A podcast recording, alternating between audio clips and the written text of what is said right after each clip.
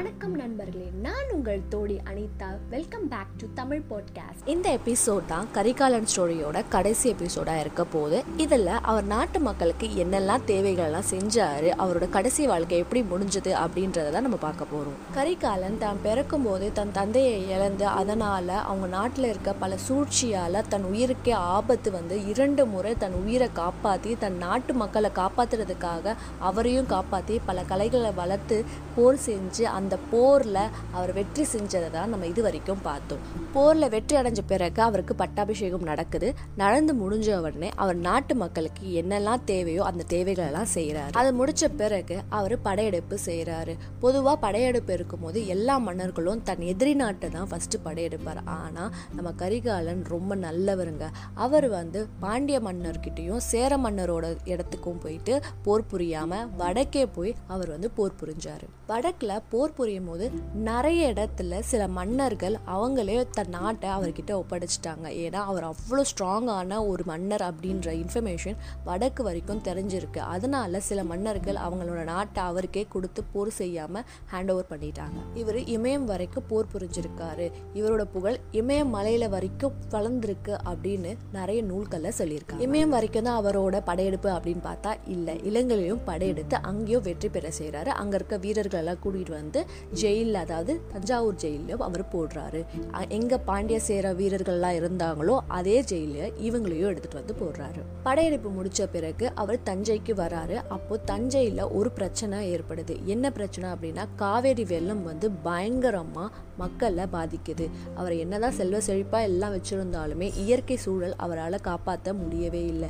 இதுக்கு என்ன முடிவுன்னு யாருக்குமே எந்த ஒரு அறிஞர்களுக்குமே புரியவே இல்லை. கட்டண நிபுணர்கள் அரசவையில் இருந்தாங்க. அவங்களால கூட இந்த சொல்யூஷன் கொடுக்கவே முடியல. கடவுளால கூட இந்த வெள்ளத்தை காப்பாற்ற முடியாது அப்படின்னு இந்த ஊர் மக்கள் நினைச்சிட்டு இருந்தாங்க. இது அவருக்கு ரொம்ப கவலையா இந்த கவலையோட அவர் பூம்புகார் கடற்கரைக்கு போகிறாரு. அங்க கடலை பார்த்து கடவுளே இதுக்கு ஏதாவது தீர்வு கிடைக்குமா? அப்படின்னு கடலை பார்த்து அவர் கேட்கிறாரு. ஆனா கடல் ஒரு பதில் சொல்லுது. கடல் எப்படி பதில் சொல்லும் அப்படின்னு நீங்க யோசிக்கிறீங்களா? கடல் பதிலா சொல்ல இயற்கையான ஒரு நடந்த விஷயத்தை தான் அவர் பதிலா எடுத்துக்கிட்டு அவர் இம்ப்ளிமெண்ட் பண்றாரு. அதுதான் கரிகாலனோட ஜீனியஸான தாட்டுங்க என்ன அப்படின்னு பார்த்தீங்கன்னா அவர் கடல் கலையில நிற்கும் பொழுது அந்த கடல் அலைகள் இரண்டு மூணு அலைகள் சேர்ந்து அவரை காலில் அடிச்சுது. அந்த அடிக்கும் போது கால் என்ன ஆகும் அப்படின்னா பேசிக்கா அந்த மண்ணுக்குள்ள போய் அஹ், உறையும் இதை வச்சு அவருக்கு ஒரு ஐடியா தோணுது. சரி இதை நம்ம இம்ப்ளிமெண்ட் பண்ணி பார்க்கலாம். இது ஒர்க் அவுட் ஆகுதா அப்படின்ட்டு அவர் வந்து அரசவையில் வந்து எல்லார்கிட்டயுமே அந்த அறிஞர்கள் சொன்ன இல்லையா அவங்க கிட்ட வந்து சொல்றாங்க. ஒரு பேரும் வச்சிருக்காங்க. இது பேர் என்ன அப்படின்னா மண்ணெறிமான தத்துவம் அப்படின்னு பேர் வச்சிருக்காங்க. தத்துவம் எதுக்காக அப்படின்னு பார்த்தீங்கன்னா நம்ம கல்லணை கரிகாலன் கட்ட கல்லணைக்கு பேஸா இந்த விஷயங்கள் தாங்க அமைஞ்சிருக்கு. சரி எங்க அணை கட்டலாம் அப்படின்ற ஒரு திட்டம் அவர் வந்து யோசிக்கிறார். அதாவது மேட்டூர் அணையிலிருந்து ஜீவ நதி வருது இல்லையா? அந்த வரும்போது கொள்ளிடம்ல வந்து செட்டில் ஆகுது. அந்த கொள்ளிடம்ல இருந்து தான் பிரச்சனை வருது. அங்க வந்து ரெண்டா அவர் டிவைட் பண்றாரு. ஒன்று வந்து பாசன பாதை இன்னொன்று வந்து வடிகால் பாதை அப்படின்னு ரெண்டா டிவைட் பண்ணி அங்க வந்து அவர் ஒரு ப்ரெஷரை வந்து குறைக்கிறார். பாசன பாதை விவசாயம் மற்ற விஷயங்களுக்கு யூஸ் பண்ணிக்கலாம். அதே வடிகால் பாதை பொதுமக்களுக்கு யூஸ் பண்ணிக்கலாம் அப்படின்னு சொல்லிட்டு அங்கே இருக்க ப்ரெஷரை வந்து அவர் வந்து ஃபஸ்ட்டு ஸ்லோ டவுன் பண்ணுறாரு அதுக்கு அடுத்தது அவர் வராரு. எப்படி அணை கட்டலாம்? அதனால் வந்து ஊருக்குள்ளே தண்ணீர் போகாமல் மக்களை காப்பாற்றலாம் வெள்ளத்துலேருந்து அப்படின்னு அவர் திங்க் பண்ணுறாரு இந்த அணை கட்டணும் அப்படின்னா நிறைய மேன் பவர் தேவைப்படுது. அதுக்கப்புறம் அவருக்கு ஒரு ஐடியா வருது. சிறைச்சாலையில் இருக்க சேர பாண்டிய இலங்கை வீரர்களை எல்லாரையுமே அழைச்சிட்டு வந்து ஒரு இன்ஃபர்மேஷன் சொல்கிறாரு நீங்கள் உங்கள் தாய்நாட்டுக்கு போகணும் அப்படின்னா எங்களுக்கு இந்த ப்ராஜெக்ட் ஆகிய கல்லணையை முடிச்சு கொடுத்தீங்கன்னா நான் உங்கள் நாட்டுக்கு அனுப்பிச்சு விட்டுருவேன் அப்படின்னு அவர் சொல்றாரு. இதை கேட்ட வீரர்கள் தன் தாய்நாட்டுக்கு போக போறோன்ற சந்தோஷத்துல அவங்களும் ஒத்துக்கிறாங்க. இந்த கல்லணை கட்டும்போது கரிகாலன் அவர் அரசவையில் இருந்து பிளான் மட்டும் தராமல் அவர் டைரெக்டாக அந்த அணை கட்டும் இடத்துலையே இருந்து ஒரு ஒரு ஐடியாஸையும் அந்த மக்களுக்கு அவங்க சொல்லிட்டு இருந்தாங்க. நம்ம கல்லணையை பார்த்தோம் அப்படின்னா எந்த ஒரு சிமெண்ட் போக்கும் இருக்காது. ஒரு கல் மேலே இன்னொரு கல்லை போட்டு அப்படி தான் அந்த கல்லணை கட்டப்பட்டிருக்கு. அது இரண்டாயிரம் வருஷம் இன்னும் வரைக்கும் ஸ்ட்ராங்காக நிற்குதுன்னா அவரோட ஆர்கிடெக்சரோட நாலேஜ் பார்த்தீங்கன்னா வேற லெவலில் இருக்கு இந்த டூ தௌசண்ட் செஞ்சுரியில் கூட இந்த டெவலப்மெண்ட் எப்படி பண்ணியிருக்காங்கன்றது நிறைய வெளிநாட்டு ஆர்கிடெக்ட்ஸ் இன்னமும் அவங்களால கண்டுபிடிக்கவே முடியல. ஆனால் நம்ம கரிக்கலன் செம்ம பிரில்லியண்டான பர்சன் அவ்வளோ பெரிய வெள்ளத்தையும் வந்து அழகாக கற்களால் கட்டப்பட்டு அந்த அணையை அவர் கட்டியிருக்காரு. கல்லணை கட்டின பிறகு அங்கே அவ்வளோவா வெள்ளம் வரவே இல்லைங்க. அதனால் மக்கள் எல்லாருமே ரொம்ப மகிழ்ச்சியாக இருந்தாங்க. கரிகாலனை ஒரு கடவுள் போல பார்த்தாங்க. ஏன்னா கடவுளால் கூட இந்த பிரச்சனை தீர்க்க முடியாத அந்த மக்களோட எண்ணத்தில் இருந்துச்சு. ஆனால் இவர் அழகாக அவரோட அறிவு கூர்மையால் ஒரு அணையை கட்டி அதனால் மக்களுக்கு நல்ல நன்மைகள் ஏற்பட்டுச்சு. அதனால் மக்கள் ரொம்ப பயங்கரமாக கொண்டாடினாங்க.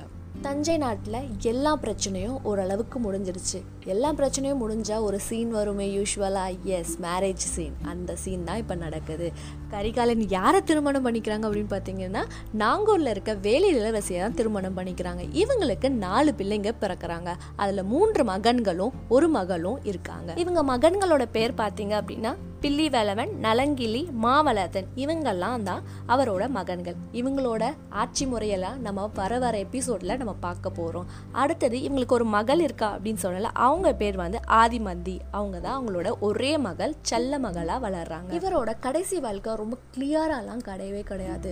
ஆனால் பெருந்தொகையில் ஒரு பாடல் வரி இருக்குது என்னன்னா இவர் வந்து எண்பத்தி மூணு வயதில் தஞ்சாவூரில் மரணம் அடைஞ்சாரு அப்படின்னு ஒரு பாடல் வரிகள் இருக்கிறதா சொல்கிறாங்க ஒரு சில இடத்துல குரமரம் இருக்கும் சிவன் ஸ்தலத்தில் தான் அவர் இறந்தாரு அப்படின்னு சொல்கிறாங்க குரமரம் இருக்க சிவன் ஸ்தலம் எது அப்படின்னு பார்த்தோன்னா திருங்குரடி அப்படின்னு சொல்கிறாங்க அங்கே தான் கடைசி கால சிவனுக்கு தொண்டு செஞ்சு அவரோட கடைசி வாழ்க்கை முடிச்சதா ஒரு நம்பத்தக்க விஷயமும் இருக்குங்க.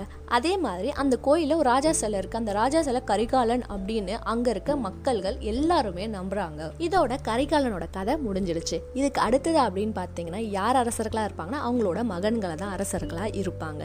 ஆனால் நான் இந்த எபிசோட் ஸ்டார்ட் பண்ணுறதுக்கு முன்னாடியே சொன்னேன். கரிகாலன் கதை இன்ட்ரெஸ்டிங்காக இருந்தனால ஃபர்ஸ்ட் நான் அவரோட கதையை எடுத்துக்கிட்டேன். இதுக்கு முற்பட்ட சோழர்கள் நிறைய பேர் இருக்காங்க. அவங்களோட கதை கரிகாலன் கதை முடிச்ச பிறகு நான் உங்களுக்கு சொல்கிறேன் அப்படின்னு சொல்லியிருந்தேன் இல்லையா? இப்போது அடுத்த எபிசோடில் கரிகாலன் முன்னாடி அதாவது அவங்க அப்பாவுக்கும் முன்னாடி யாரெல்லாம் எந்த சோழர்கள்லாம் இருந்தாங்க அவங்களோட குறிப்புகள் எதுலேருந்து எவ்வளோ இன்ஃபர்மேஷன் கிடச்சிருக்கு அந்த இன்ஃபர்மேஷன்லாம் நான் அடுத்த எபிசோடில் உங்களுக்கு சொல்கிறேங்க மோஸ்ட்லி ரெண்டு எபிசோட்குள்ளே நான் முடிக்க தான் பார்க்குறேன். ஏன்னா நிறைய இன்ஃபர்மேஷன் இல்லை. நிறைய அரசர்கள் பற்றி சொல்லியிருக்காங்க. ஆனால் அவங்களோட இன்ஃபர்மேஷன் அவ்வளோவா கிடைக்கல. எவ்வளோ இன்ஃபர்மேஷன் கிடைச்சிருக்கோ அந்த இன்ஃபர்மேஷன் நான் உங்களுக்கு ஷேர் பண்ணேன் அதுக்கப்புறம் கரிகாலனோட மகன்கள் அவங்க ஆட்சி முறை எப்படி இருந்தது? அவங்க தாத்தா அப்பா மாதிரி ஆட்சி முறை செஞ்சாங்களா? இல்லை அவங்களோட பெட்டராக பண்ணாங்களா? அப்படின்ற இன்ஃபர்மேஷன்லாம் நீங்கள் தெரிஞ்சுக்கணும் அப்படின்னா இந்த சோழர் பயணத்தில் நீங்களும் தொடரணும்.